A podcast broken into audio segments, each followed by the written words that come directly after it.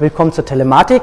Ähm, wir waren beim letzten Mal mittendrin stehen geblieben mit der Frage, okay, jetzt sind wir von IPv4, haben wir so ein bisschen die Entwicklung kennengelernt, CIDR kennengelernt, dann rüber IPv6, im Wesentlichen die großen Adressen, plus ein paar Vorteile in der Verarbeitung, weil der Paketkopf simpler strukturiert ist, zwar größer, aber simpler strukturiert. Und was klar ist, ich komme nicht auf einen Schlag auf V6. Also, wie komme ich rüber von 4 nach 6? Also, was jedem klar ist, ähm, über Nacht, naja, ähm, das ist nett. Wir sind jetzt schon bei mehr als 15 Jahren. Also, das ist ja wirklich eine längere Zeit. Also, das heißt, für eine gewisse Zeit und die Prognose ist, ich sage einfach mal, sicherlich mehr als 30 Jahre, äh, werden beide IP-Variante parallel betrieben werden. Die Prognose ist relativ äh, simpel, weil 15 Jahre haben wir jetzt schon hinter uns. Die nächsten 15 Jahre werden wir garantiert noch IPv4 auch noch haben. Okay, betriebssystemtechnisch ist alles klar. Haben wir.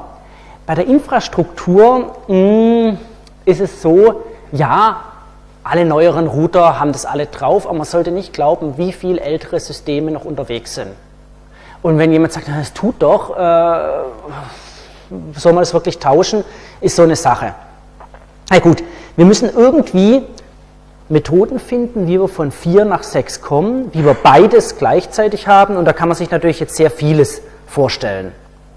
Also man kann sagen, beides äh, geht gleichzeitig. Das ist ja dem Ethernet selber in Anführungszeichen egal, ob er ein V4 oder ein V6-Paket drin transportiert wird. Ne? Du sagst ja irgendwo Ethernet-Paketkopf und dann kommt Typfeld, da sagst IPv4 oder sagst halt IPv6.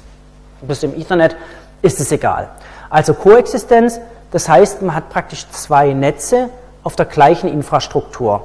Das ist das, was Sie heute, diese so zwei Stacks, haben Sie in allen Rechnern. Alle Betriebssysteme haben zwei Stacks, das heißt, Sie haben ein angepasstes IP, um das geht es ja, IPv6, IPv4 und natürlich angepasste Versionen der anderen Protokolle werden nämlich noch sehen, die greifen da sehr wohl rein, auch wenn das eigentlich das Schichtenprinzip verletzt. Na, eigentlich sollte man ja denken, hier gibt es eine Schnittstelle und warum will er jetzt hier verschiedene Varianten, also auch solche Sachen wie DHCP zur Konfiguration, da gibt es sozusagen Vierer-Varianten und Sechser-Varianten etc. ICMP, wenn wir noch darauf zu sprechen kommen. Also, Dual Stack ist äh, eine Sache, und damit können Sie natürlich von einem Rechner, der V4 spricht, mit V4-Rechnern sprechen und wenn, wenn, Sie V6 sprechen wollen, mit V6. Also Sie können ja Google-Anfragen mit IPv6 machen oder sowas. Geht ja genauso. Die Frage ist natürlich, ähm, kann die Infrastruktur zwischen Ihnen und wem auch immer, Google zum Beispiel V6, das heißt, wenn Ihr DSL-Router, kein Internetanbieter, kein V6 spricht, dann ist es zwar nett, dass Ihr System daheim IPv6 spricht und dass vielleicht irgendein Google auf der Welt V6 spricht, nur wenn die Systeme dazwischen auf Schicht 3 nicht V6 sprechen, dann klappt das nicht. Geht ja nicht. Wie denn? Also dann schicken Sie ein IPv6-Paket, steht ein Router zwischendrin, der nur V4 kann oder eben nicht für V6 konfiguriert ist, dann klappt das nicht. Okay, ähm, also das ist nicht so ohne weiteres. Also vielleicht braucht man irgendeine Möglichkeit, um das zu übersetzen also von V4 nach V6. Das wäre eine Möglichkeit. Oder umgekehrt von V6 nach V4.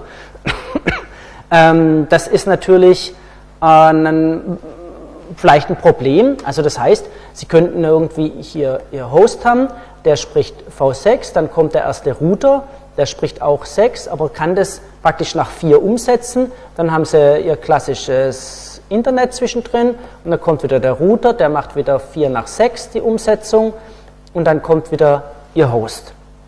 Ähm, und der Host spricht 6. Und damit sieht es so aus, als würden die beiden Hosts miteinander IPv6 sprechen. Gut, ähm, vom Prinzip ja, aber natürlich, wir wissen, es ist nicht kompatibel. Also jetzt mal lassen wir mal die Adressen außen vor, aber die Felder im Kopf, das passt natürlich nicht ganz. Also man wird nicht alles eins zu eins umsetzen können. Also so kann man das vom Prinzip sich vorstellen und man kann natürlich jetzt sagen, okay, wir picken uns die Teile raus, die funktionieren, also eine TTL gibt es ja entsprechend und so weiter. Aber manche andere Dinge, die gehen natürlich nicht. Also fragmentieren oder solche Sachen, das muss man dann alles wieder so zusammensetzen. Also äh, es könnte ja passieren, dass hier irgendwelche Fragmente entstehen aus diesem einen großen Paket irgendwo unterwegs. V4 erlaubt ja das Fragmentieren im Netz dann müsste der hier, der Router, wieder das alles zu einem gültigen V6-Paket zusammenbauen, denn vielleicht weiß V6 überhaupt nichts von der Fragmentiererei, das will das ja eigentlich auch gar nicht, sondern das macht ja am Anfang so ein Path Discovery, wer hat, also welche Paketgröße geht durch. Also das ist so eine äh, Sache, die man machen kann, aber nicht alles kann man damit umsetzen. Also sozusagen hier die Nutzlast bleibt gleich, nur der Kopf wird umgesetzt. Ja, Flow Labels kennt V4 gar nicht. Was machen wir damit? Die müsste man ja dann sozusagen, also Teile, die V4 gar nicht kennt, Teile des Paketkopfes, müsste man da ja dann irgendwie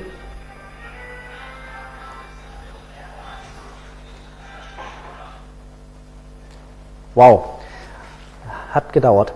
Müsste man dann irgendwie in äh, die Payload mit reinpacken. Ist natürlich aufwendig, das ist logisch. Okay, das kann man machen. Aber was der klassische Weg ist, um auf einer bestehenden V4-Infrastruktur V6 zu fahren, und das ist das, was man von Anfang an gemacht hat, um V6 zu testen, das ist einfach ein Tunnel. Das heißt, Tunnel heißt nichts anderes, als dass wir das Paket, so wie es ist, IPv6-Paket, lassen.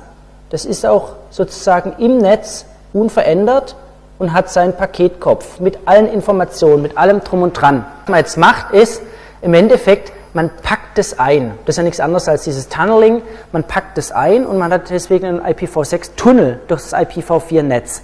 Was klar ist, das ist natürlich nicht ein wahres V6-Netz. Das heißt, hier zum Beispiel äh, das Routing innen drin im Netz das ist ja dann nicht nach IPv6. Da kann man jetzt nicht IPv6-Sachen machen, also Anycast beispielsweise. Da weiß ja ein V4-Router jetzt eigentlich nichts davon. Das heißt, so kann man V6-Infrastrukturen miteinander koppeln und das ist natürlich ein Klassiker, den können Sie schon seit Jahren anwenden. Also ist gar kein Problem. Sie können schon seit Jahren IPv6-Endsysteme haben und bauen einfach einen Tunnel auf. Über einen Tunnel können Sie machen, was Sie wollen. Also da können Sie alles reinstopfen. Können Sie auch IPv8 definieren und auch durch einen Tunnel reinstopfen. Also Tunnel ist immer eine einfache Sache. Aber wie gesagt, sowas wie Anycast, dass es vielleicht jetzt irgendwie zu einem anderen System geht, etc., klappt dann einfach nicht. Das ist im Prinzip, nutzen sie dann V4 als ja, dumme Infrastruktur, über die sie dann ihre Daten rüberschicken. Klar, sie haben mehr Overhead, logisch, aber das Tunneln ist natürlich ein ganz generelles Konzept. Darüber hat man schon sehr früh Multicast-Verkehr gemacht, darüber macht man virtuelle private Netze. Äh, das ist eigentlich eine gängige Sache. Wenn Sie heutzutage, was weiß ich, Online-Banking machen von zu Hause, dann haben Sie automatisch schon mehrere Tunnels eventuell aufgebaut. Vielleicht gehen Sie sowieso nur über einen Tunnel zu irgendeinem in ein gesichertes Netz.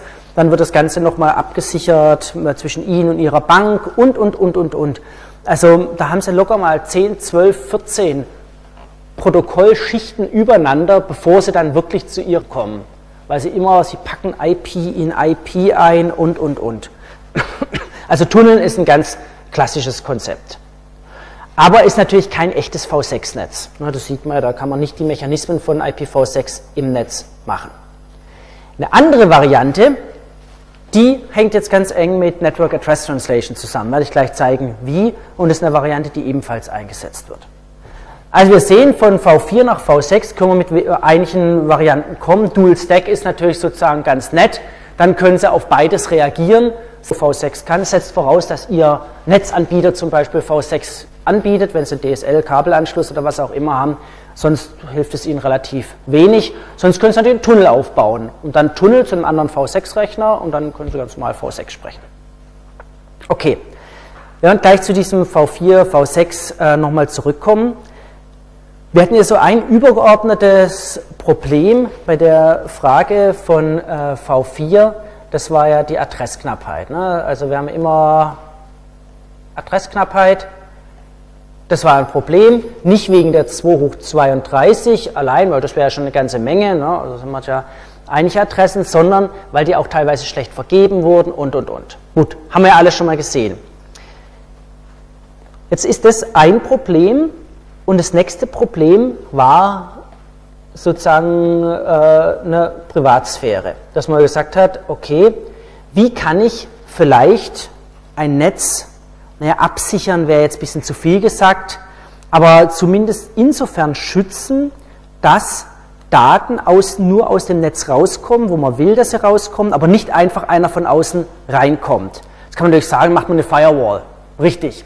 Aber es gibt auch eine relativ einfache äh, Sache. Und zwar gibt es in dem IP, schon im IPv4-Adressraum, gibt es private Adressen. Also private IP-Adressen, private Adressen. Und diese privaten Adressen haben eine gewisse Eigenschaft, nämlich dass sie nicht über einen Router hinaus weitergeleitet werden. Also Router leiten, also können private Adressen, können damit umgehen, die sind dann so im Subnetz drin, aber die werden nicht im globalen Internet einfach weitergeleitet, außer sie konfigurieren ihren Router genauso. Welchen Effekt hat es? Wenn Sie jetzt also daheim ein Netz haben mit Ihren verschiedenen Hosts ne, und die sind typischerweise irgendwie über einen Switch verbunden und an dem Switch hängt irgendwo ein Router und dann hängt ein DSL-Modem dran und wie auch immer und da ist das große Internet. Das ist so die klassische Konfiguration zu Hause. Wenn jetzt jemand, und hier hätte Ihr Rechner zum Beispiel eine private Adresse, das wäre so ein Beispiel, 192, 168, was weiß ich was, ist egal, 178, 17. Das ist eine private Adresse. Damit lebt und arbeitet dieser Host innerhalb von Ihrem privaten Netz. Wenn der Host jetzt angegriffen werden soll, dann müsste jetzt ja jemand von außen kommen und sagen, aha, wie auch immer, ich habe die Adresse erfahren, ich greife den 193 und 68, ne, 178, 17 an. Es klappt aber nicht, weil kein Router im Internet die Adressen weiterleitet. Das heißt, Sie können rein technisch den Rechner gar nicht angreifen. Über die klassischen, das ist ein klassischer Port-Scan, haben eine IP-Adresse und dann scannen Sie durch. Denn diese Adressen sind privat und nicht global sichtbar.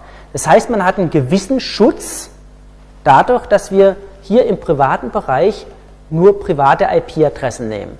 Und gibt es also bestimmte Adressräume, die sind privat, 10001 und äh, gibt also eine ganze Menge von Adressen. Gut, private Adressen.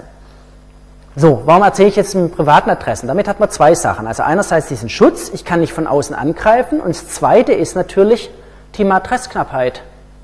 Jeder kann jetzt zu Hause genau die gleichen privaten Adressen verwenden. Und ich wette, vielen von Ihnen haben so 192, 168, was weiß ich, kann da statt 178 auch irgendwas anderes stehen, ist egal. Aber 192, 168 hat zum Beispiel Adressen, haben eine ganze Menge, oder 10001 oder wie auch immer, sind private Adressen. Und die können zigfach, beliebig oft auf der Welt vorkommen. Warum? Die gelten sowieso nur zu Hause. Und solange sie nicht mehrere private Netze so wirklich überlappen lassen, passiert da gar nichts. Und schon haben sie dieses Problem Adressknappheit ein bisschen kleiner gemacht, weil sie natürlich jetzt Adressen vielfach verwenden können. Globale Adressen können sie nicht mehrfach verwenden. Es gibt Chaos, das klappt nicht. Aber private Adressen können sie zigfach verwenden. Die haben also einerseits den Schutz und andererseits haben sie das Problem Adressknappheit nicht mehr so stark. Die meisten Handys haben zum Beispiel private Adressen.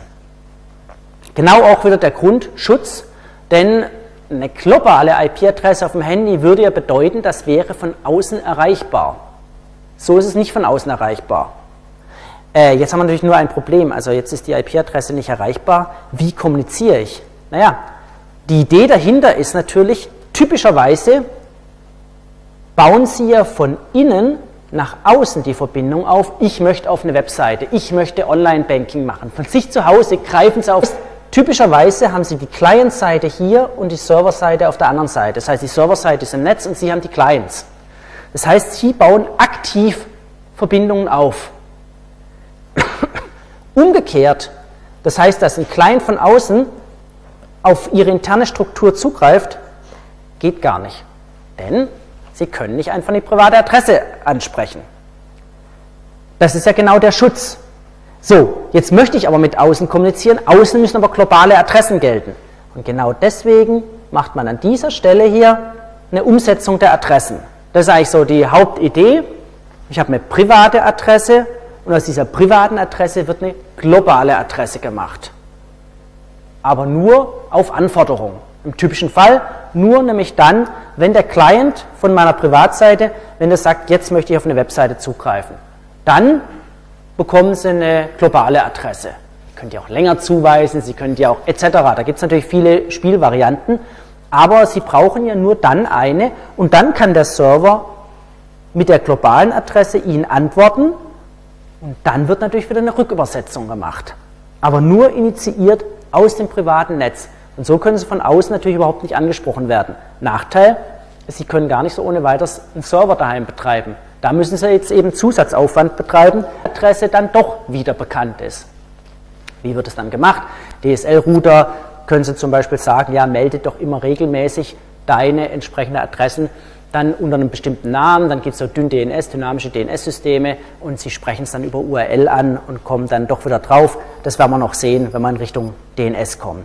Aber erstmal sozusagen eine weitere Technologie, die das Thema Adressknappheit ein bisschen gemindert hat und einen gewissen Schutz für eine Privatsphäre liefert, aber ich sage immer nur einen gewissen Schutz. Natürlich hindert es nicht dran, weiteren Unfug zu machen. Ja?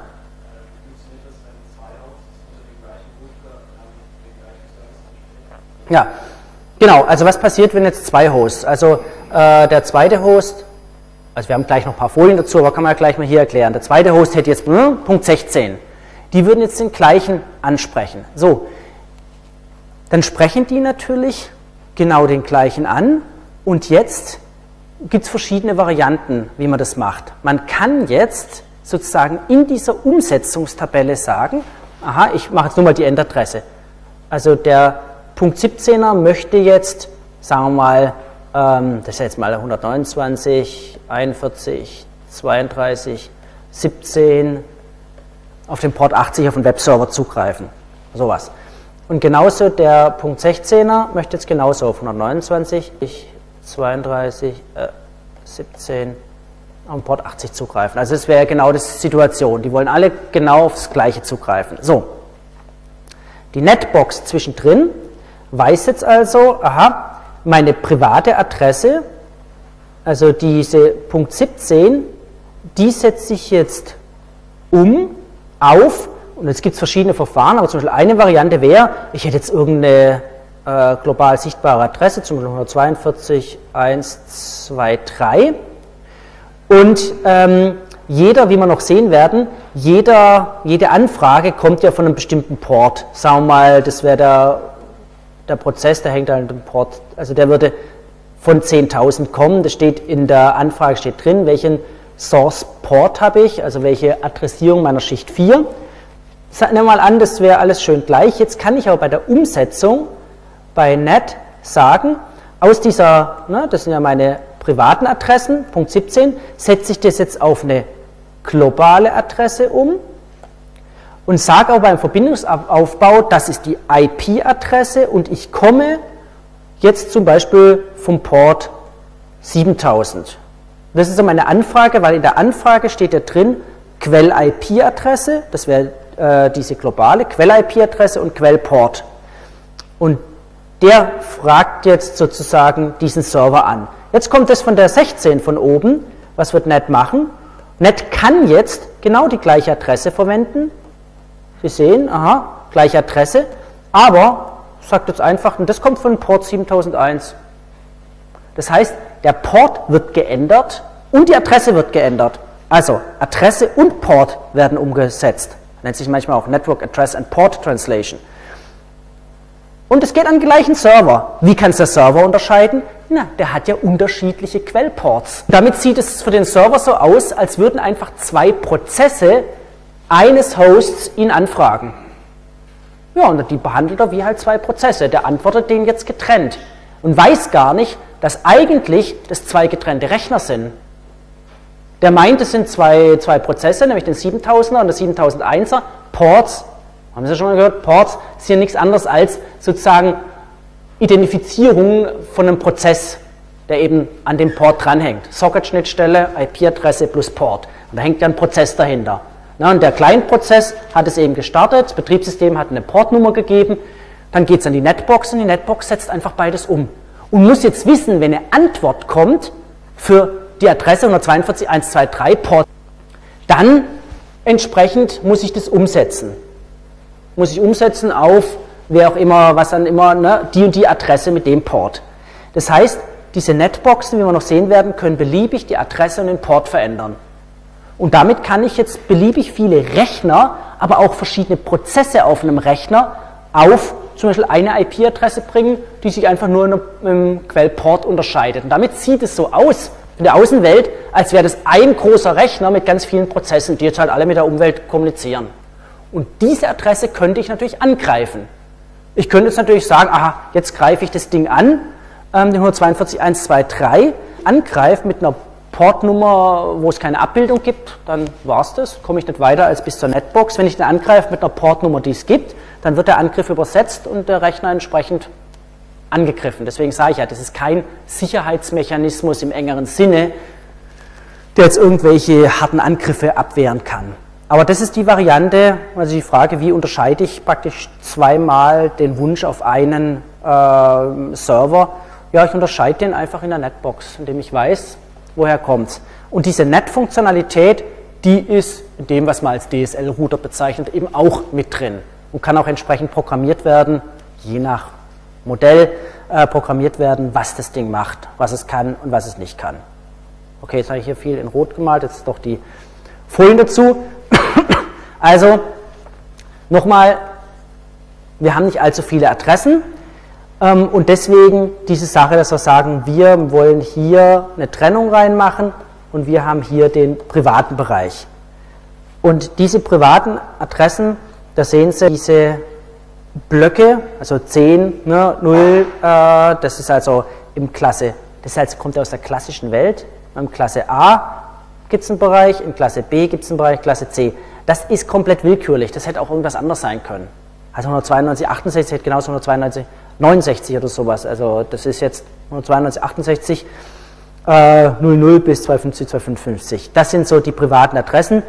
Und äh, damit können Sie wunderbar ein Netz aufbauen, aber wie gesagt, Sie können nicht einen Router, selbst wenn es Ihr Router weiterleiten würde, spätestens der Router Ihres Netzbetreibers wird es nicht mehr weiterleiten. Weil Router im Internet leiten solche Pakete nicht weiter. Also von daher haben Sie schon einen gewissen Schutz, dass Sie da nicht einfach beliebig von außen angegriffen werden können. Und wenn Sie mal nachschauen nach den IP-Adressen, die Ihre Rechner haben, werden Sie sehr schnell sehen, sind typischerweise so 192, 168. Das ist so ganz äh, gängiger Adressbereich. Okay, öffentliche und private Adressen. Und irgendwo müssen Sie es umsetzen. Und genau dieses Umsetzen, das ist jetzt diese Netbox, Network Address Translator, steht glaube Standard drin. Generell sagt man Network Address Translation, also der Prozess des Umsetzens. Und klar, die Seite des Routers nach außen, die braucht natürlich eine globale Adressen. Das ist ja logisch. Der Vorteil ist, auch für den Netzbetreiber, der weiß jetzt, aha, der Teilnehmer Müller, dem gebe ich jetzt die IP-Adresse. Ich brauche da nur eine IP-Adresse, egal wie viel Rechner der in seinem Netz hinten dranhängen hat. Ich kann sogar für Müller, Meyer, Schulze die gleiche IP-Adresse nehmen, die müsste sich, nur in, sich nur in Ports unterscheiden. Aber da ist es ein bisschen komplexer, aber eigentlich reicht ein Kunde eine IP-Adresse und auch nur dann, wenn der was damit macht. Die kann ich sogar wegnehmen, wenn ich will. Also, wenn er nichts macht, dann könnte ich mit der IP-Adresse irgendwas machen. Nur, sobald er eine braucht, könnte ich eine zuweisen. Typischerweise ist es so, auch das kann man in seinem DSL-Router nachschauen, dass der bekommt eine global sichtbare Adresse zugewiesen und dann weiß er, aha, dahin muss ich es entsprechend umsetzen. Und das ist genau das, was diese Netbox macht, also die Funktionalität im Router drin, nämlich dieser Austausch als eine private auf äh, globale Adresse. Und wie gesagt, die Nebenwirkung ist unter anderem, dass damit das private Netz geschützt ist. Primär ist es einfach eine Sache, ich setze Adressen um und habe damit ein bisschen die Adressknappheit gemildert, weil wenn man sich vorstellt, wir haben derzeit also über 5 Milliarden Handys, davon sind mehr und mehr Smartphones mit IP-Adressen, ja, dann haben sie schon ein Problem. Also das ging gar nicht. So, jetzt sagt man natürlich, ja, aber mein Net kann noch dies oder jenes. Ja, also unter Net gibt es ganz viel. Network Address Translation gibt es viele Versionen. Es gibt sozusagen die einfache Version, ein statisches.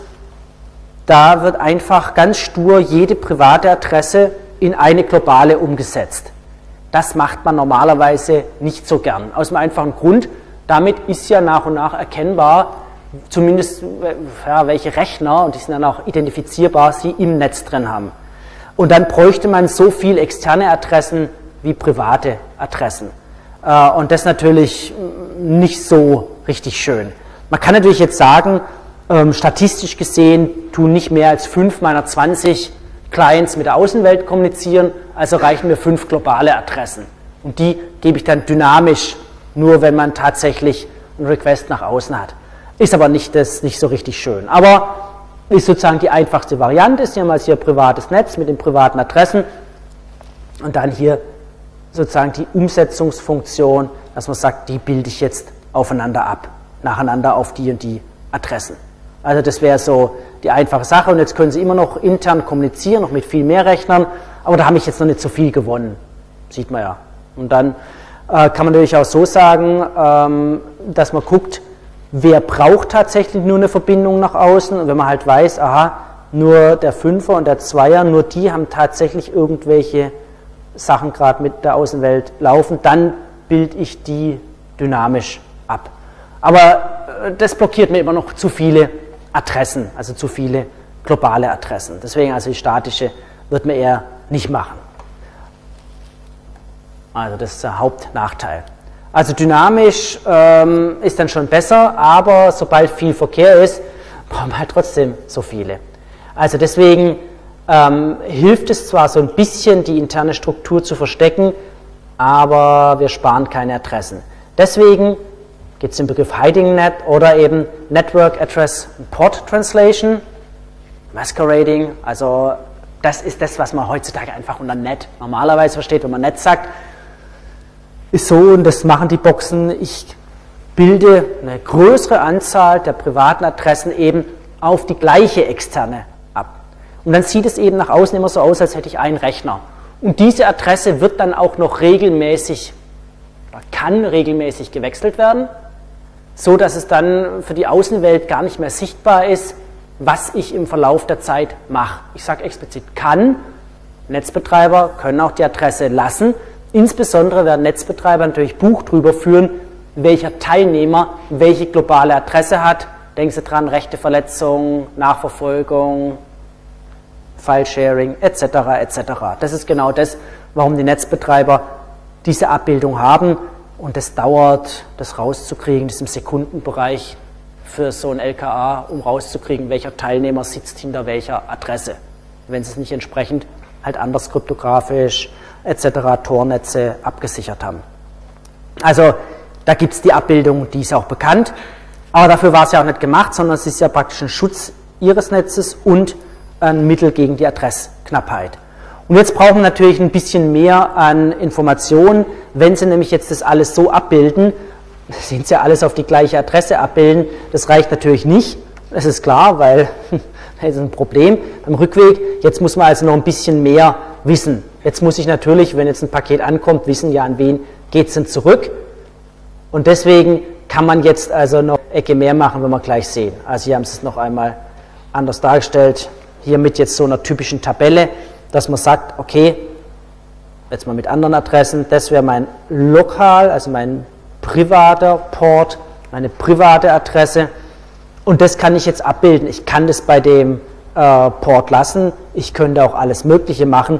Also Sie sehen im Wesentlichen hier eine Adresse und ich kann ja wunderbar das noch anhand äh, der Ports unterscheiden, wohin soll es gehen. Natürlich gibt es auch immer eine Ziel-IP-Adresse und einen Zielport.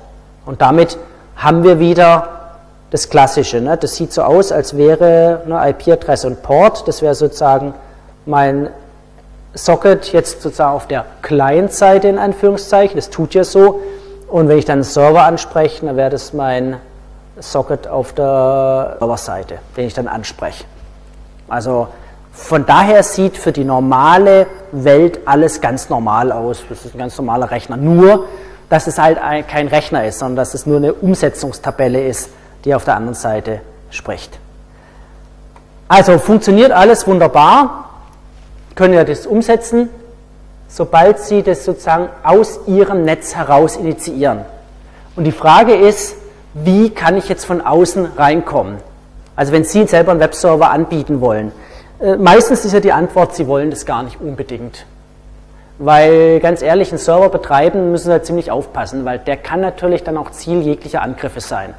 Aber wenn man das macht, kann man machen, äh, ist bei vielen Systemen so eingestellt, kann man das zum Beispiel bei seinem DSL-Router mit dieser Umsetzungsfunktion oftmals so einstellen, dass man sagt, okay, Alles, was reinkommt auf den Port 80, das ist ja so eine typische Webanfrage, wird immer nur auf den Rechner weitergeleitet.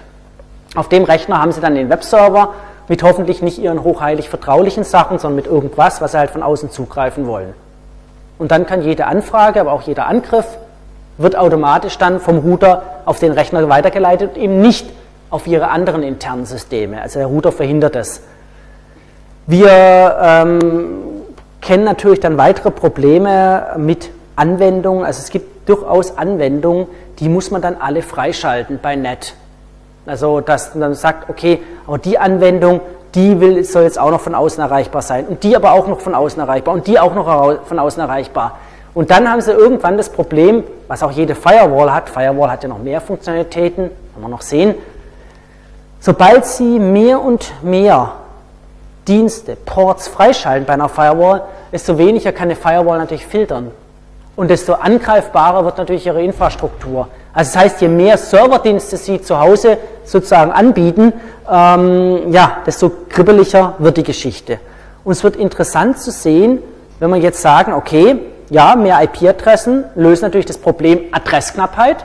Klar, da brauche ich kein Net mehr für Adressknappheit, aber das Problem Schutz des privaten Netzes ist natürlich nicht mehr gelöst. Also sobald Sie alle globale IP-Adressen haben, weil wir haben ja genug bei V6, ja, haben wir nur die Adressknappheit beseitigt, aber wir haben natürlich keinen Schutz. Und wenn Ihre globale IP-Adresse sichtbar ist, äh, können Sie wirklich Gift draufnehmen, die wird auch angegriffen. Also es dauert nicht allzu lang. Wir haben ja mehrere Honeypots hier laufen, Honeynets laufen und da sehen wir ja, wie schnell die Angriffe kommen.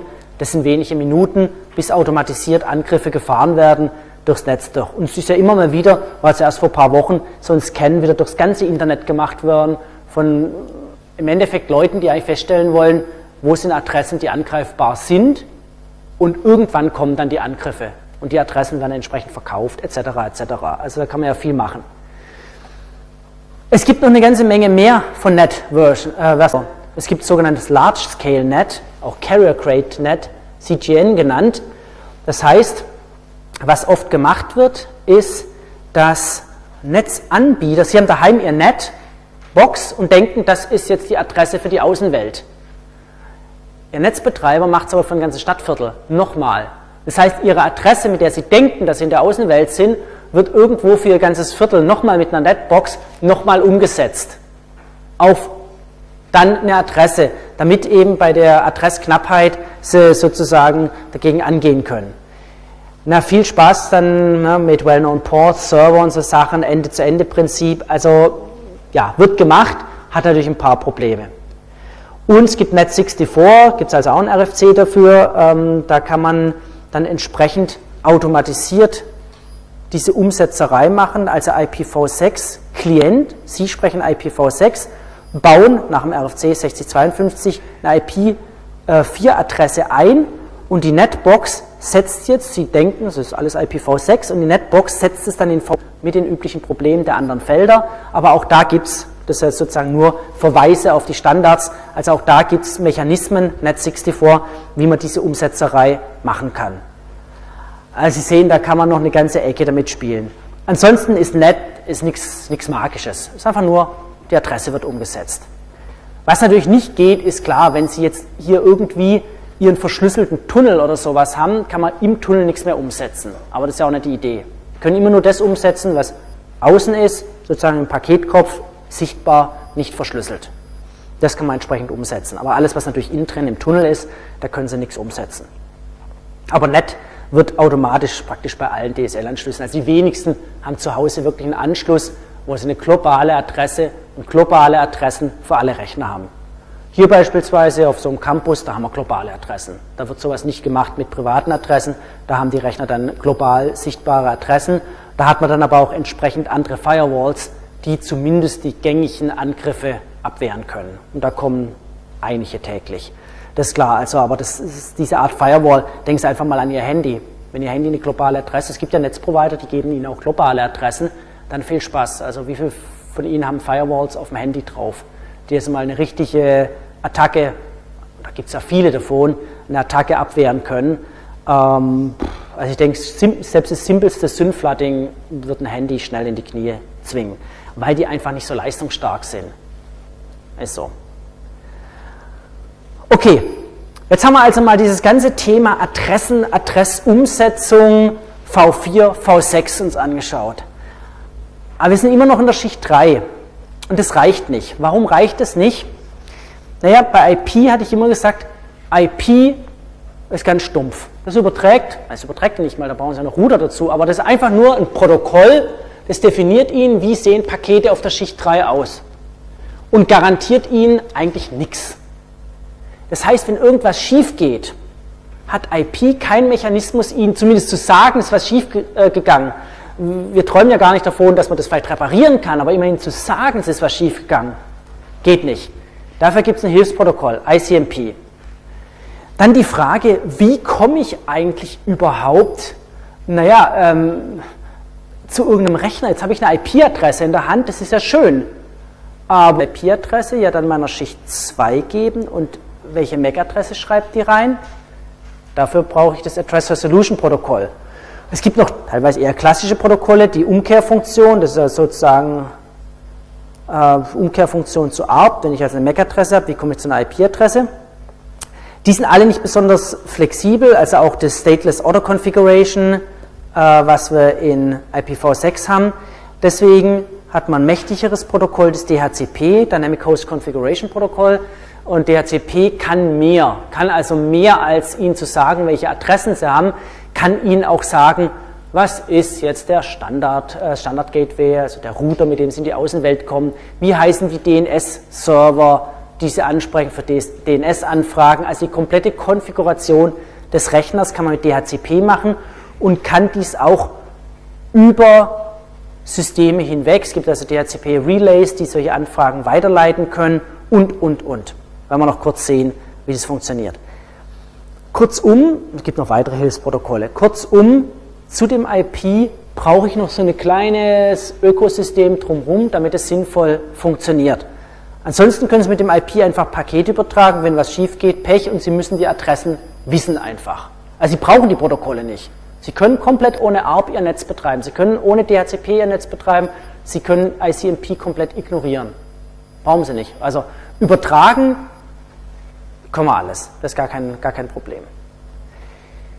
Okay, wir hatten diese Aufteilung, das haben Sie schon mal gesehen, in die drei Aufgaben, was wir hier auf der Schicht 3 haben, also Datentransfer, wirklich der nackte Transfer, IP, V4, V6, Routing, wenn wir noch darauf zu sprechen kommen, und ganz wichtig eben die Steuerung, falls was schief geht oder falls ich mehr wissen will über das Netz.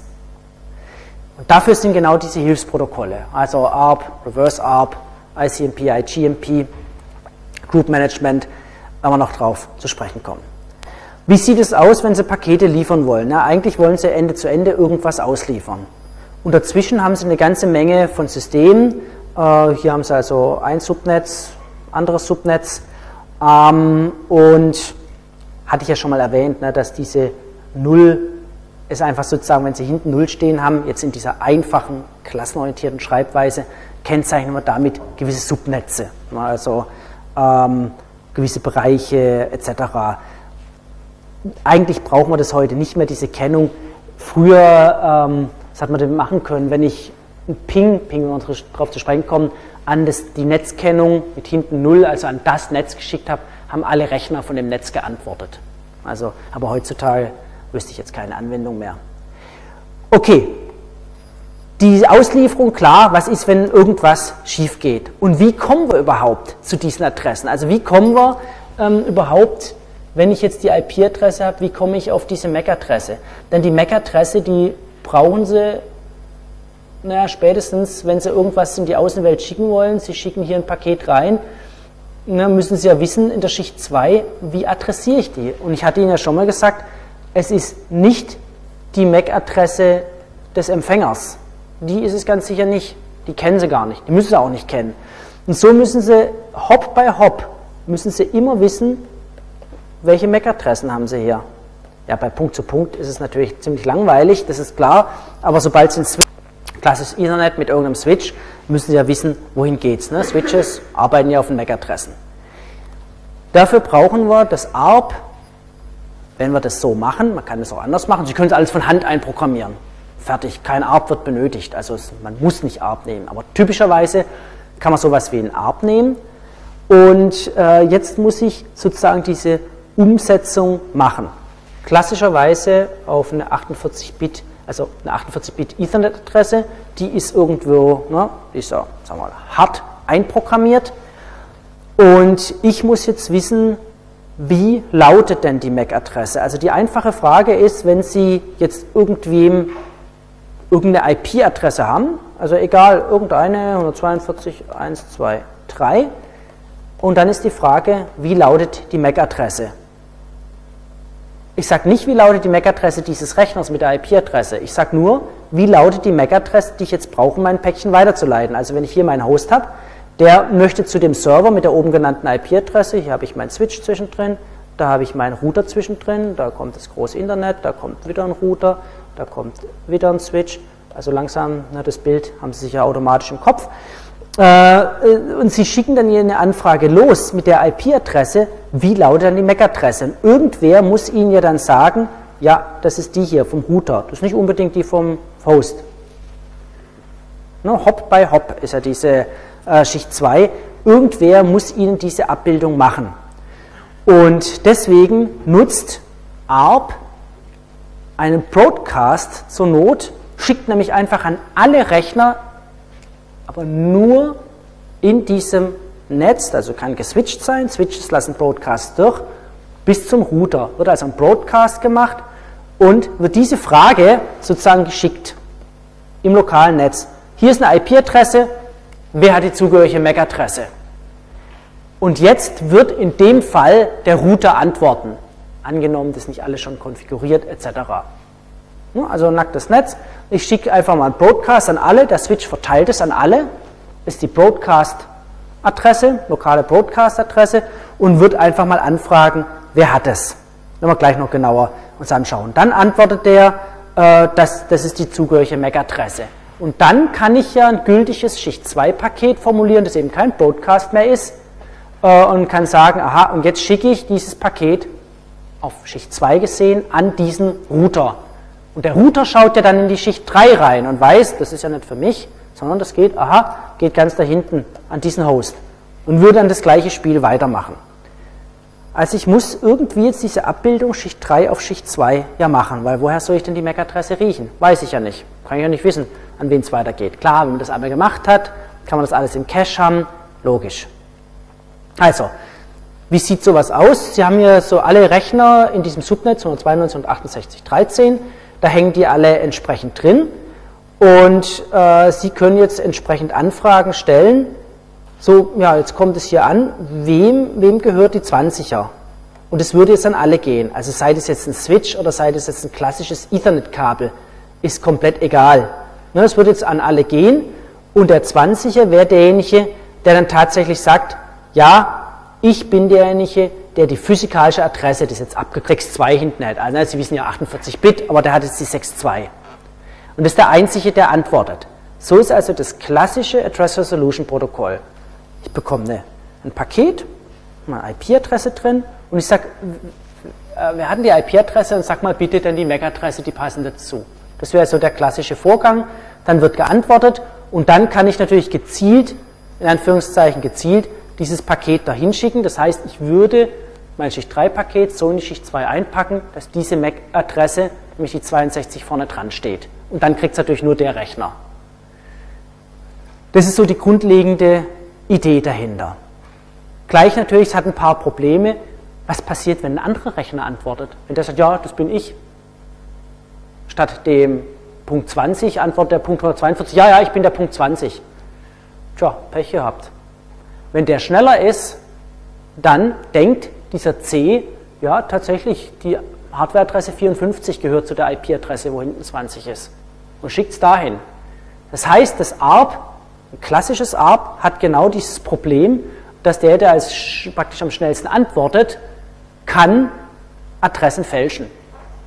Und das war so ein klassischer Angriff, äh, den man auch auf Netze machen konnte, indem man einfach einen sehr schnellen Rechner hatte, der immer sofort auf ARP-Anfragen reagiert hat und nur darauf optimiert war und schneller war als die anderen und so kann man Pakete abfangen. Okay, also das ist jetzt hier kein Sicherheitsmechanismus. Also das ist so die grundlegende Idee.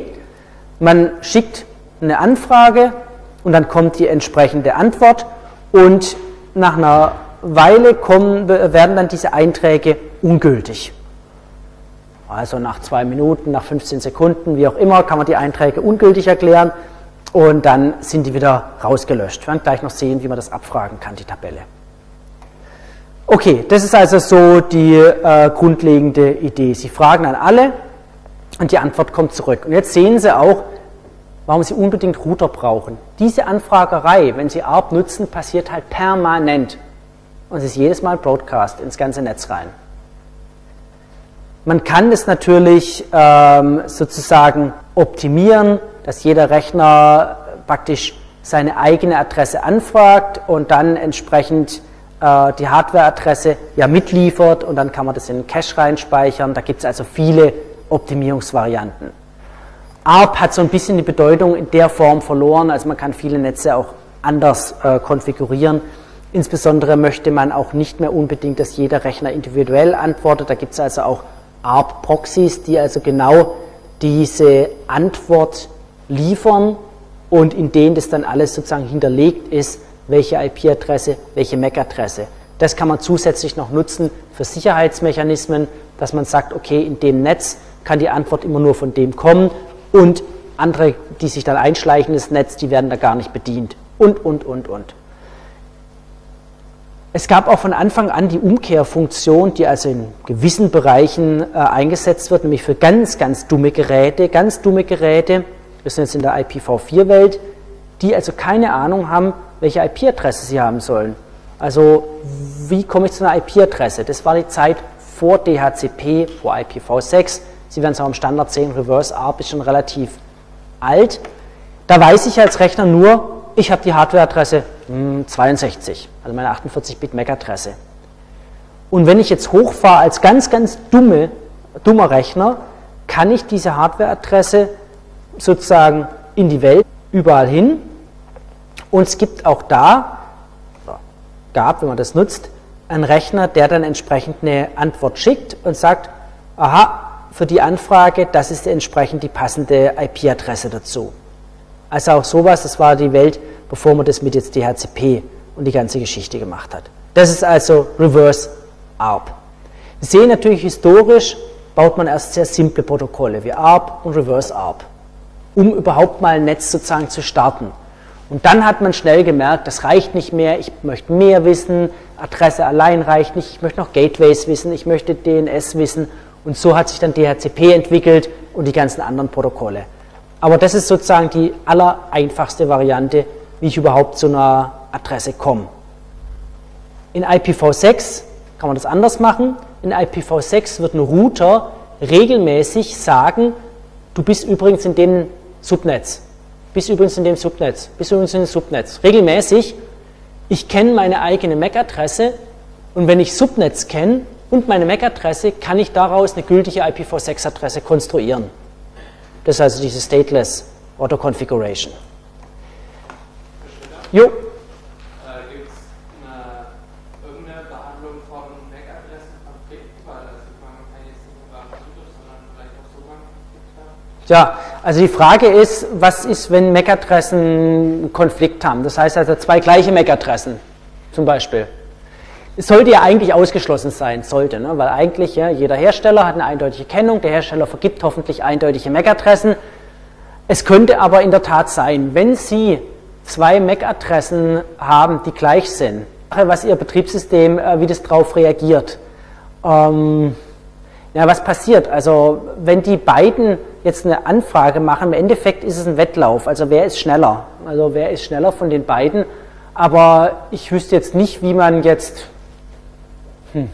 Man müsste ja dann den dynamisch eine andere MAC-Adresse geben, aber ich glaube zumindest die Rechner würden ein bisschen komisch darauf reagieren. Das kriegen immer alle beides. Die, es kriegen alle beides, klar, das kann man machen. Das sieht so aus, als wäre das sozusagen ein Rechner. Wenn es geswitcht ist, würde der Switch das mitkriegen.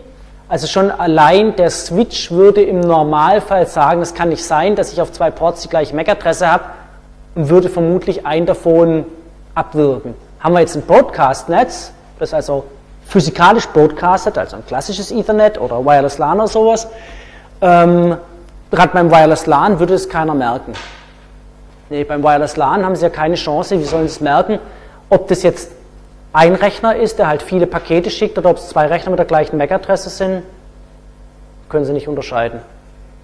Nö, also da können Sie, wenn Sie MAC-Adresse vom Nachbarn bei sich einprogrammieren, kriegen Sie automatisch auch die ganzen Pakete. Aber es geht natürlich einfacher, Sie können Ihren Adapter in Promiscuous Mode setzen. Und das macht man nichts anderes bei Wireshark, wenn man alles mitliest. Und im Promiscuous Mode kriegen Sie alle Pakete mit.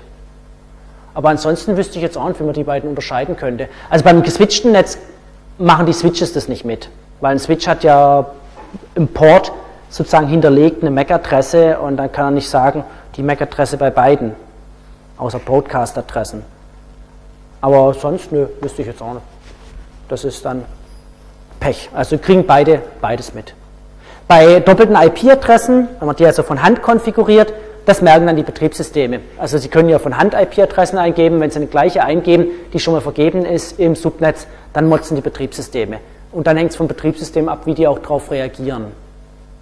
Also typischerweise ist es so, Sie können ja auch, es gibt ja auch ein paar proprietäre Mechanismen, wie konfigurieren sich Rechner. Sie können ja einfach mal einen Haufen Windows-Rechner zusammenstecken, die konfigurieren sich selber und das tut. Haufen Apple-Rechner, wie auch immer. Aber wenn Sie von Hand konfigurieren, von Hand bewusst was falsch rein konfigurieren, dann reagieren die meist etwas gestresst. Aber was passiert? Hm. Also typischerweise tut es halt nicht richtig, aber ich glaube, es können auch beliebig andere bizarre Effekte auftreten. Ja, und um das zu vermeiden, dass man da von Hand irgendwas macht, so waren ja die Anfangstage, musste wirklich, weiß ich auch noch, hat man im Büro so über den Flur gerufen, so ich nehme jetzt übrigens die 117, lass die Finger von der 117 weg, das ist mein Rechner. Und dann hat man eben die IP-Adresse mit 117 für sich dann konfiguriert, von Hand eingetragen, Subnetzmaske eingetragen, IP-Adresse eingetragen, alles von Hand, bevor es das DHCP gab. Und DHCP ist eine ganze Ecke mächtiger als jetzt ein, ähm, einfach nur ein, äh, so ein Reverse ARP oder sowas. Reverse ARP zusätzlich gehen nicht über Router drüber. Das heißt, Sie brauchen überall Reverse ARP Server in jedem lokalen Netz drin. Das ist natürlich aufwendig. Und deswegen hat man DHCP entwickelt und DHCP, da gibt es entsprechende Relays, die können die Anfragen weiterleiten. Das heißt, es gibt DHCP Discover-Pakete, gehen also auf Entdeckungstour, die werden im Broadcast weitergeleitet und Sie können das mit Hilfe von sogenannten Relays entsprechend, also ein kleiner, so kleiner Agent, dann weiterleiten in ein anderes Netz rein und in dem anderen Netz haben Sie vielleicht einen DHCP-Server, vielleicht einen DHCP-Server für Ihre ganze Firma. Und dieser DHCP-Server wird eben genutzt, um äh, sozusagen die Konfiguration durchzuführen. Sie würden also einen Broadcast in Ihrem lokalen Netz machen. Sie haben also keine Ahnung, Sie, Sie booten und dann brauche ich eine IP-Adresse und natürlich noch vieles weitere. Und bei Ihnen im Netz sitzt nur ein Relay drin, der dann die Anfrage, äh, das dann die Anfrage entsprechend weitergibt. Und dann kommt hier das nicht mehr als Broadcast, das, Sie wollen ja nicht broadcasten, sondern dieses Relay weiß ganz genau, wer ist der Server, gezielt an diesen Server die Anfrage, diese mit Unicast, diese Anfrage kommt ganz gezielt wieder vom Server aufs Relay zurück und das Relay kann dann antworten und es sieht dann für den Rechner so aus, als wäre dieser DHCP-Server in meinem Netz drin. Und dieser DHCP-Server, der kann jetzt viele Sachen, Subnetzmaske, Domainnamen. Also wenn Sie mal mit ipconfig bei sich nachschauen im Rechner, was da alles gesetzt wird, stehen ja so Domainnamen drin, äh, Suche, wenn Sie irgendwie Rechnernamen beispielsweise nur den Namen angeben und nicht die vollständige mit Domain allem drum und dran, welche Endung, was wird drangehangen, solche Sachen. Ähm, es wird das Standard Gateway eingetragen, also der Router, über den ich die Außenwelt kommt. Es werden die DNS, Primary, Secondary DNS wird eingetragen und man kann dann noch viele weitere Sachen eintragen. Also äh, der Zeitserver, über den ich meine Zeit beziehe äh, und und und. Also da kann man jetzt einiges machen. Also über DHCP kann man vom Prinzip her den Rechner komplett konfigurieren und das ist ja die Idee.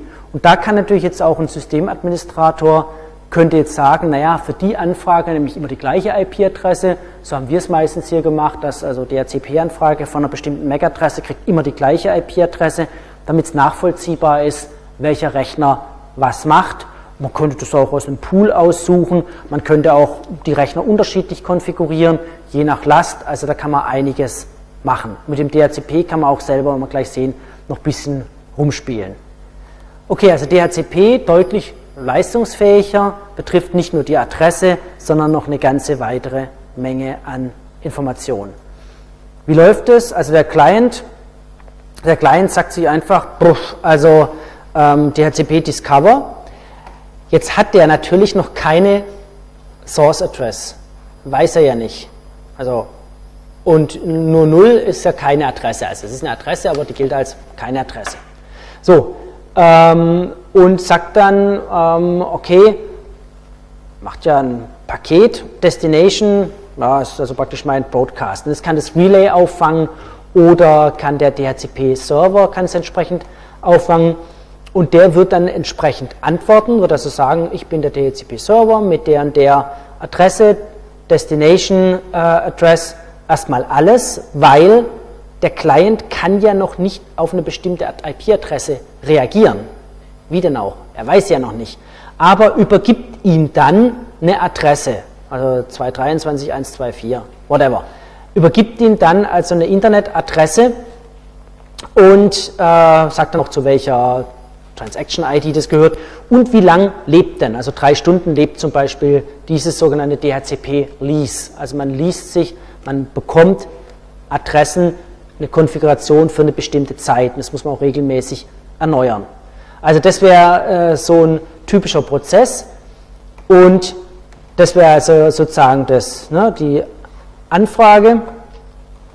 Und äh, das ist also eine Variante und man kann dann entsprechend ähm, Anfragen schicken, also Discover erstmal erkunden, man bekommt ein Angebot, dann fragt man konkrete äh, Request an, bekommt ein Acknowledgement, eine Bestätigung und hat dann seine Adressen und das DHCP hat noch viele, viele weitere nette Funktionen, aber das wäre so ein typischer Vorgang, dass man sagt erstmal so, ne, wo ist denn was, bekommt ein Angebot, fragt es konkret an, äh, bekommt eine konkrete Adresse und, und, und. Und da steckt noch viel mehr drin in diesen DHCP-Konfigurationen, wie gesagt, also die Gateways und diese ganzen Sachen. DHCP selber, komplexes Protokoll, dauert auch dann ein Weilchen. Sie können das von Hand immer wieder erneuern. Äh, Ihr Rechner erneuert das automatisch, wenn entsprechend DHCP die Lease ausläuft, können Sie automatisch erneuern. Sie können es auch von Hand anfordern, können auch dann teilweise unterschiedliche IP-Adressen bekommen. Das kann aber auch sein, dass der DHCP-Server Ihnen immer die gleiche IP-Adresse gibt. Also damit kann man beliebig rumspielen. Also das ist so eine ganz, ganz äh, eine typische Sache. Wir werden nachher noch zu den Beispielen kommen, wo man das selber alles mal ähm, sozusagen von Hand machen kann. Also da gibt es je nach Betriebssystem dann Befehle, IP, config, renew zum Beispiel, würde Ihnen jetzt äh, auf einem Rechner dann eine neue DHCP, neue Lease, neue Adresse äh, geben.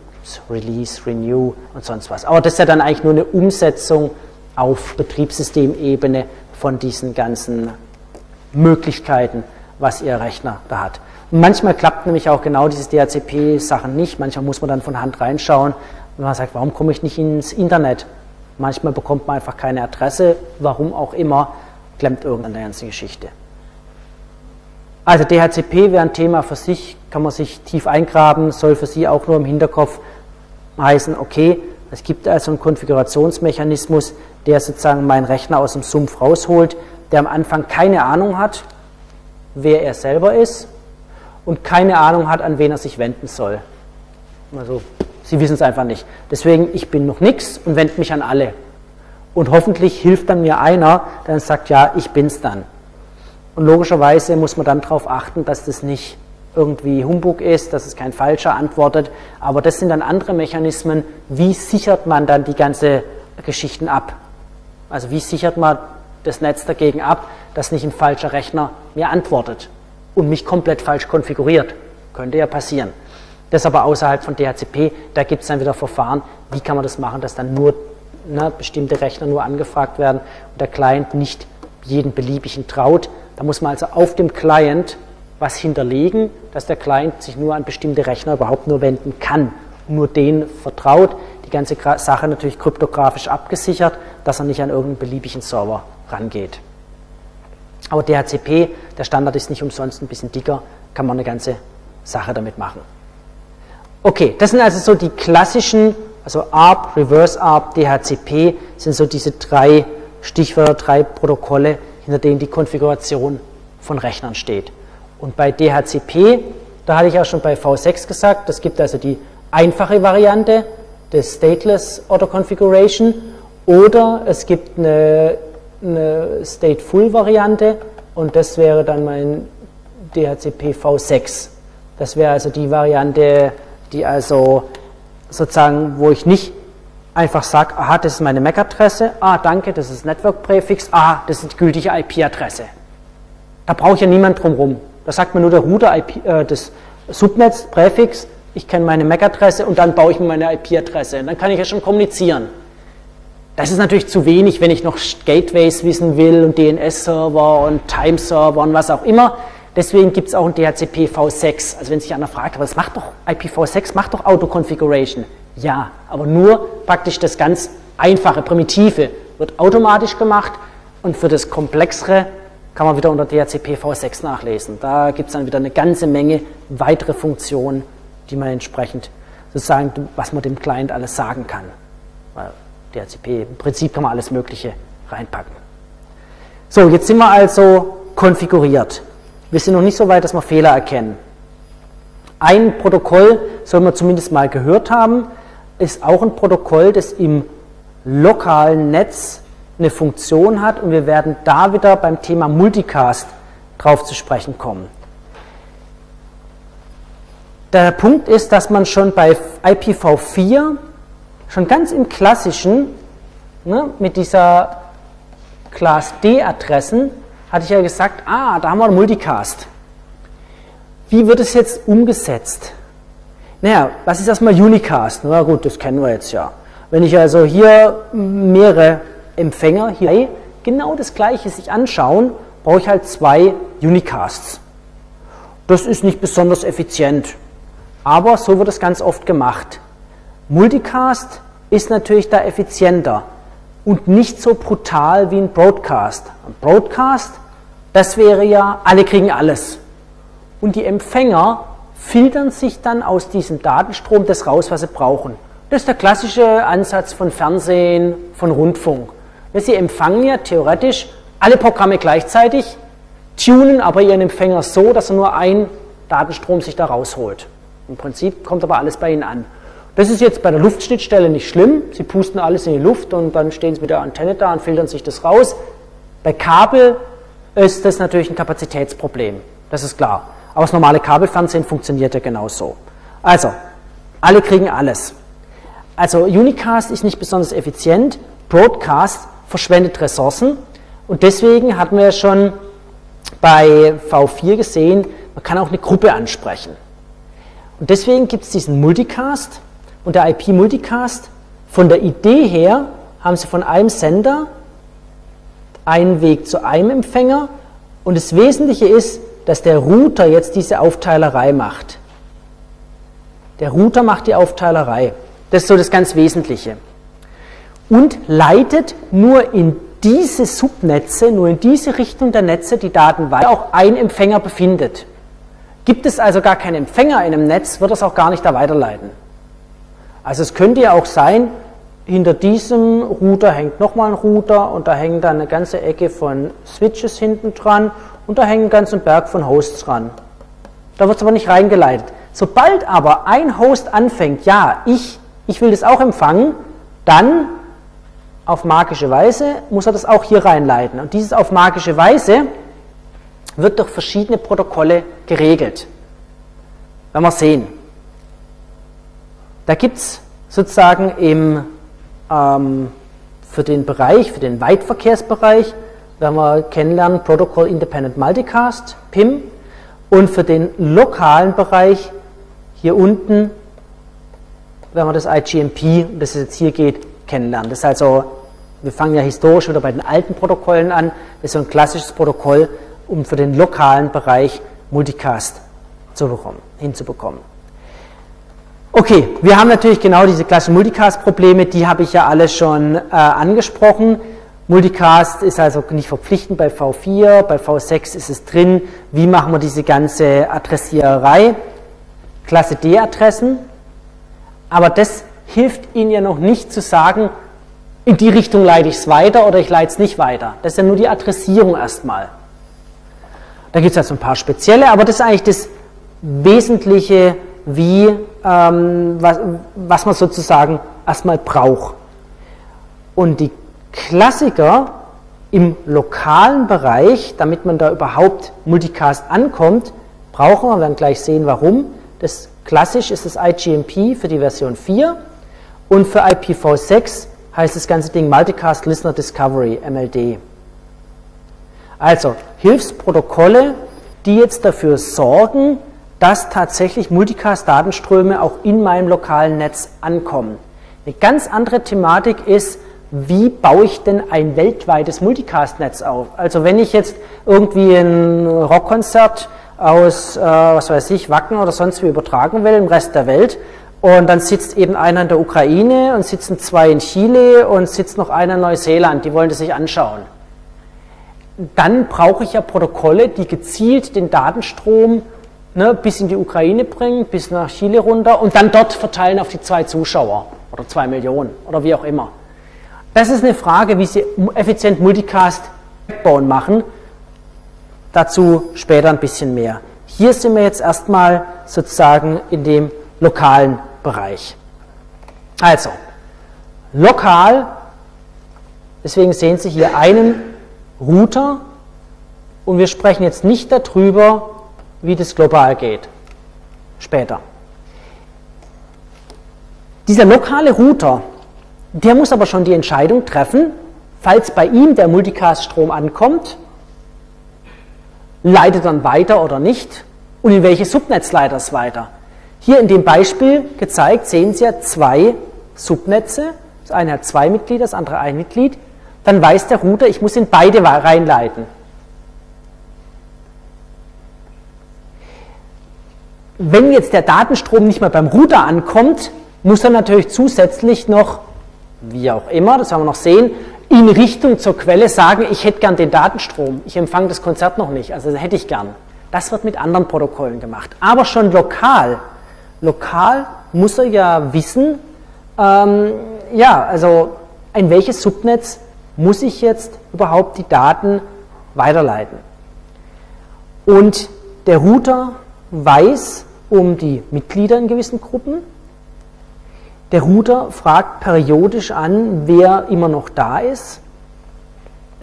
Und der Router muss natürlich auch sagen, naja, welche sozusagen, wenn es irgendwas gibt, also irgendwelche solche Sachen, damit ich überhaupt weiß, was Sache ist, gibt es verschiedene Verfahren, muss ich natürlich irgendwie das meinen mit, potenziellen Mitgliedern mitteilen. Aber das Wesentliche ist, ich muss Gruppenmitglieder verwalten können. Also ein Router muss wissen, sitzt im Subnetz einer drin oder nicht.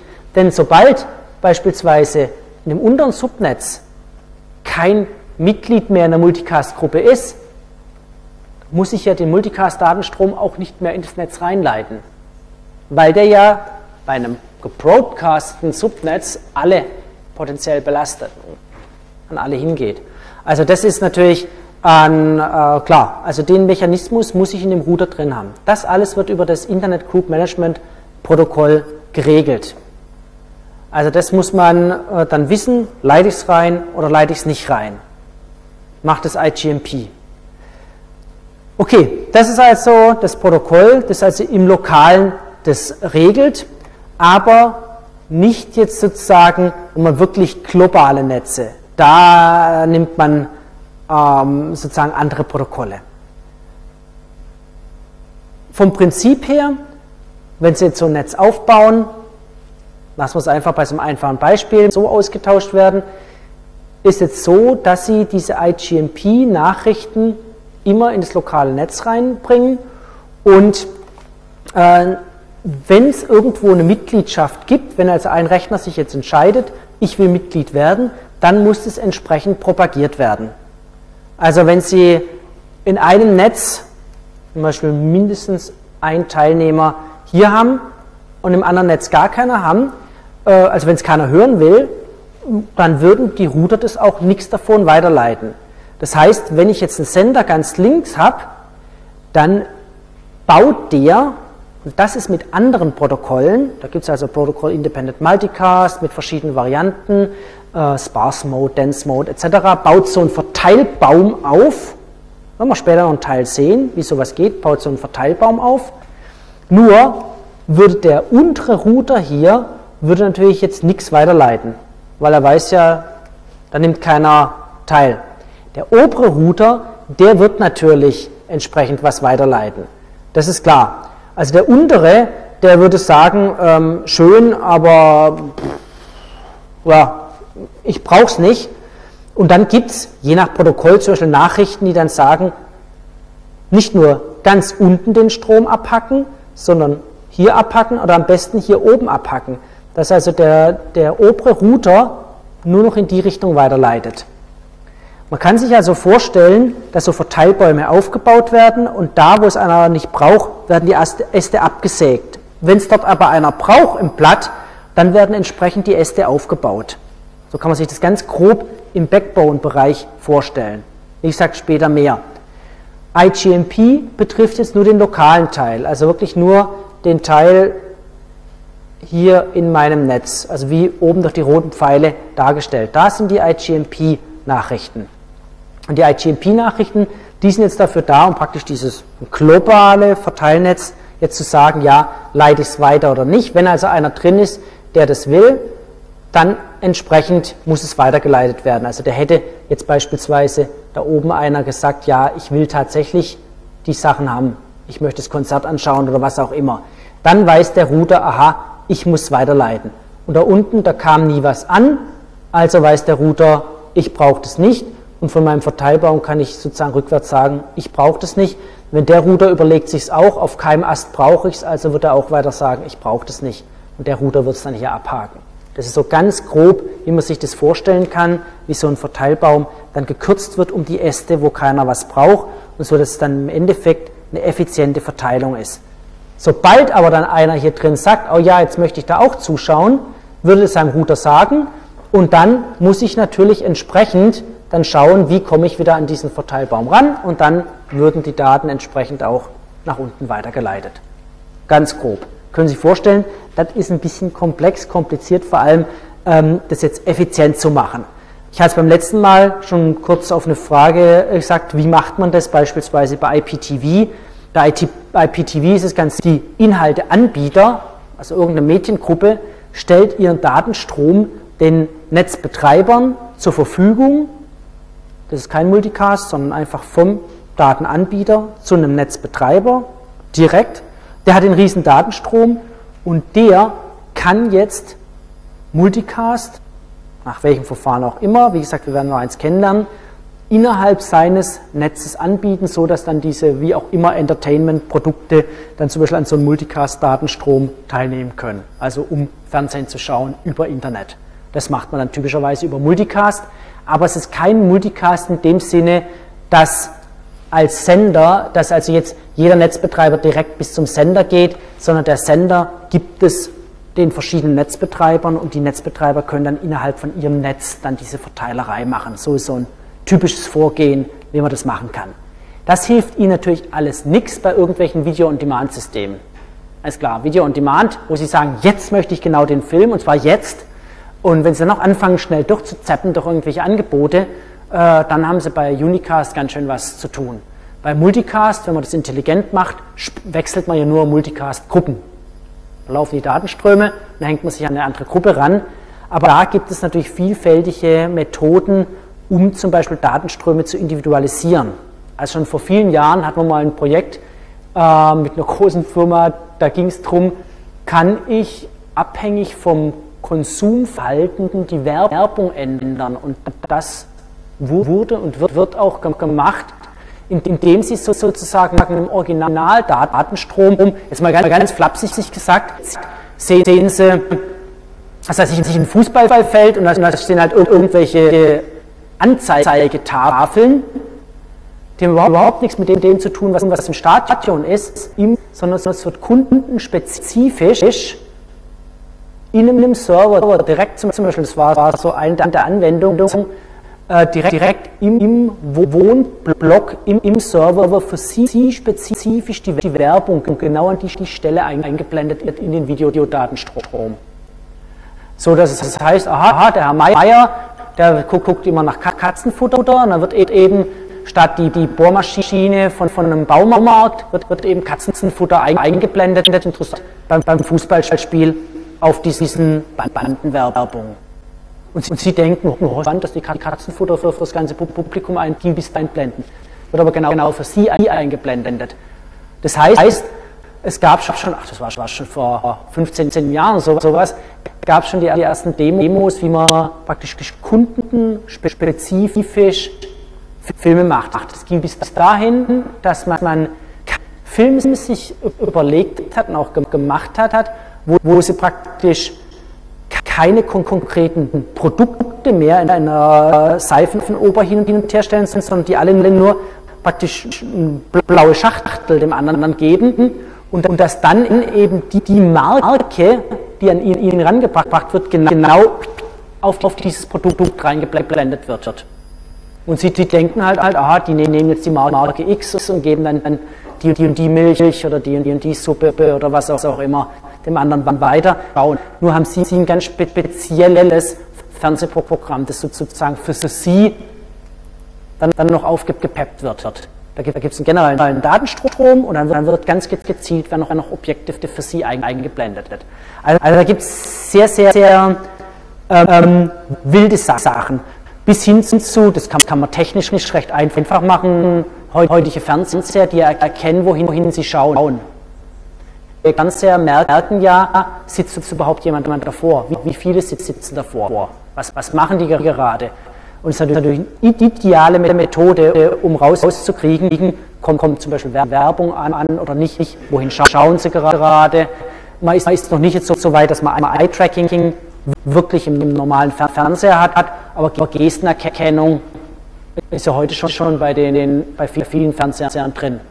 Da können Sie ne, Programm umschalten und, ein bisschen winken und so. so. Sie erschrecken dann zwar, wenn Sie dann irgendwie eine Handbewegung machen, der Fernseher reagiert irgendwie, aber das gibt es ja heute schon bei einigen Modellen. Also, also da kommt doch, noch einiges Interessantes auf, auf uns zu, aber das nur, nur so am Rande gesagt, also da hat man mal ein Projekt, wo wirklich direkt, direkt im Wohnblock dann schon, schon geguckt wird, wird können, können wir solche Sachen machen. Also, also ein bisschen mehr, mehr zum Multicast dann später. Das heißt nicht, dass das jetzt überall State of the Art ist. Das heißt nur, was vom Prinzip her machbar ist. Der Film gibt nur den groben Rahmen und der Rest wird dann kundenspezifisch zusammengestüpselt. Also kann man auch machen. Multicast-Gruppen, ja, also da kann man jetzt relativ viel machen. Wie werden solche Bäume aufgebaut? Endlos Forschungsarbeiten aus dem ganzen Thema Multicast, 80er, 90er Jahre gab es also sehr, sehr viel. Wie kann man sogenannte Sync Trees aufbauen, dass man heißt, aha, ich habe irgendwo eine Quelle, der baut erstmal einen Baum zu allen potenziellen Empfängern auf und dann hack ich die Äste ab, wie ich gesagt habe, so dass ich dann tatsächlich nur noch diejenigen erreiche, die wirklich teilnehmen wollen. wenn man sieht, hier wollen also Interesse an der Multicast-Gruppe 1, haben bestimmte Knoten und dafür würde ich dann einen spezifischen Baum, wie unten gezeigt, aufbauen, und Multicast für eine andere Gruppe. So kann ich mir gewisse Bäume aufbauen, so relativ effizient meine Datenströme im Netz weiterleiten. Also für die Gruppe 1, für die Gruppe 2. Und es ist Aufgabe der Router, jetzt dann Pakete zu duplizieren und sie schicken also nicht n getrennte Datenströme rein. Das ist also die Grundidee. Hat einige Probleme dann mit Dienstgüte. Was ist, wenn Sie ein Paket vervielfachen im Netz? Reicht es noch von Netzkapazität und allem? Aber das ja, ist alles nicht, nicht ganz so äh, trivial. Aber das ist erstmal so das grundlegende Prinzip Multicast. Wie gesagt, so vor 10, 15 Jahren wurden da sehr viele Forschungsarbeiten darüber gemacht, wie man das effizient machen kann. Also IGNP als lokales, sehr einfaches Protokoll. Und wenn man das jetzt alles weitertreibt, wirklich in den Backbone-Bereich rein, da ist dieses PIM Sparse Mode, gibt auch einen Dense Mode, wird aber nicht so verwendet, PIM Sparse Mode das ist jetzt das Protokoll, was man anwenden kann für internetweite Multicast-Gruppen. Das heißt, das hat jetzt nichts mehr mit IGMP im Lokalen zu tun, das ist nur lokal, sondern das kommt dann vom Router auf der anderen Seite. IGMP im Lokalen, PIM, Sparse Mode auf der anderen äh, Seite. Hier wird genau so ein explizit so ein Baum aufgebaut. Es wird also nicht erstmal an alles geschickt und dann abgehackt, sondern umgekehrt man baut, deswegen ein Sparse Mode, man geht davon aus, nicht allzu viele wollen zuschauen, man baut spezifisch einen Baum auf und das heißt, man sagt wenige Knoten irgendwie das anschauen und sagt sich jetzt, okay, aha, zu dem muss ich, zu dem muss ich und baut jetzt Stück für Stück so einen Baum auf. Das heißt, wenn ich dann teilnehmen will, dann nutze ich IGMP lokal im Subnetz und dann kann ich, wenn wir dann noch ein bisschen genauer anschauen, kann ich Stück für Stück mir so einen Baum aufbauen, indem ich sage, also hier ist irgendwie Interesse dran, hier ist Interesse dran und dann versuche ich sozusagen in Richtung des Senders zu kommen. Da kann man sich ja vorstellen, wenn hier Interesse ist, da Interesse ist und alle wollen in Richtung Sender, an irgendeiner Stelle im Router treffen die sich dann. Und so kann ich dann Stück für Stück über viele Router einen Baum aufbauen. Werden wir aber noch genauer, ein bisschen genauer uns anschauen. Und das ist so eine Variante, wie Sie weltweit sagen wir, effizient Daten an eine gewisse Gruppe von Teilnehmern schicken können. Weil die Alternative immer dran denken, das wird heute oft gemacht, sind ganz viele Unicasts. Ganz viele Unicast-Verbindungen. Und das macht unser Netz natürlich ziemlich dicht. Wir werden noch zu einer anderen Lösung kommen, Content Delivery Networks, aber dazu später mehr, wie man diese Last aus dem Netz ein bisschen rausnehmen kann. Okay, an der Stelle noch äh, beim nächsten Mal noch ein bisschen weiter und dann werden wir noch ein bisschen mehr zu ICMP machen und dann vor allem zu der Frage, wie funktioniert eigentlich jetzt letztendlich dieses Routing in diesem ganzen Internet? Ne, was hält unser Netz zusammen? Okay, so viel für heute und dann mal schauen, wie viele wir noch am Donnerstag sehen. Schönen Tag noch.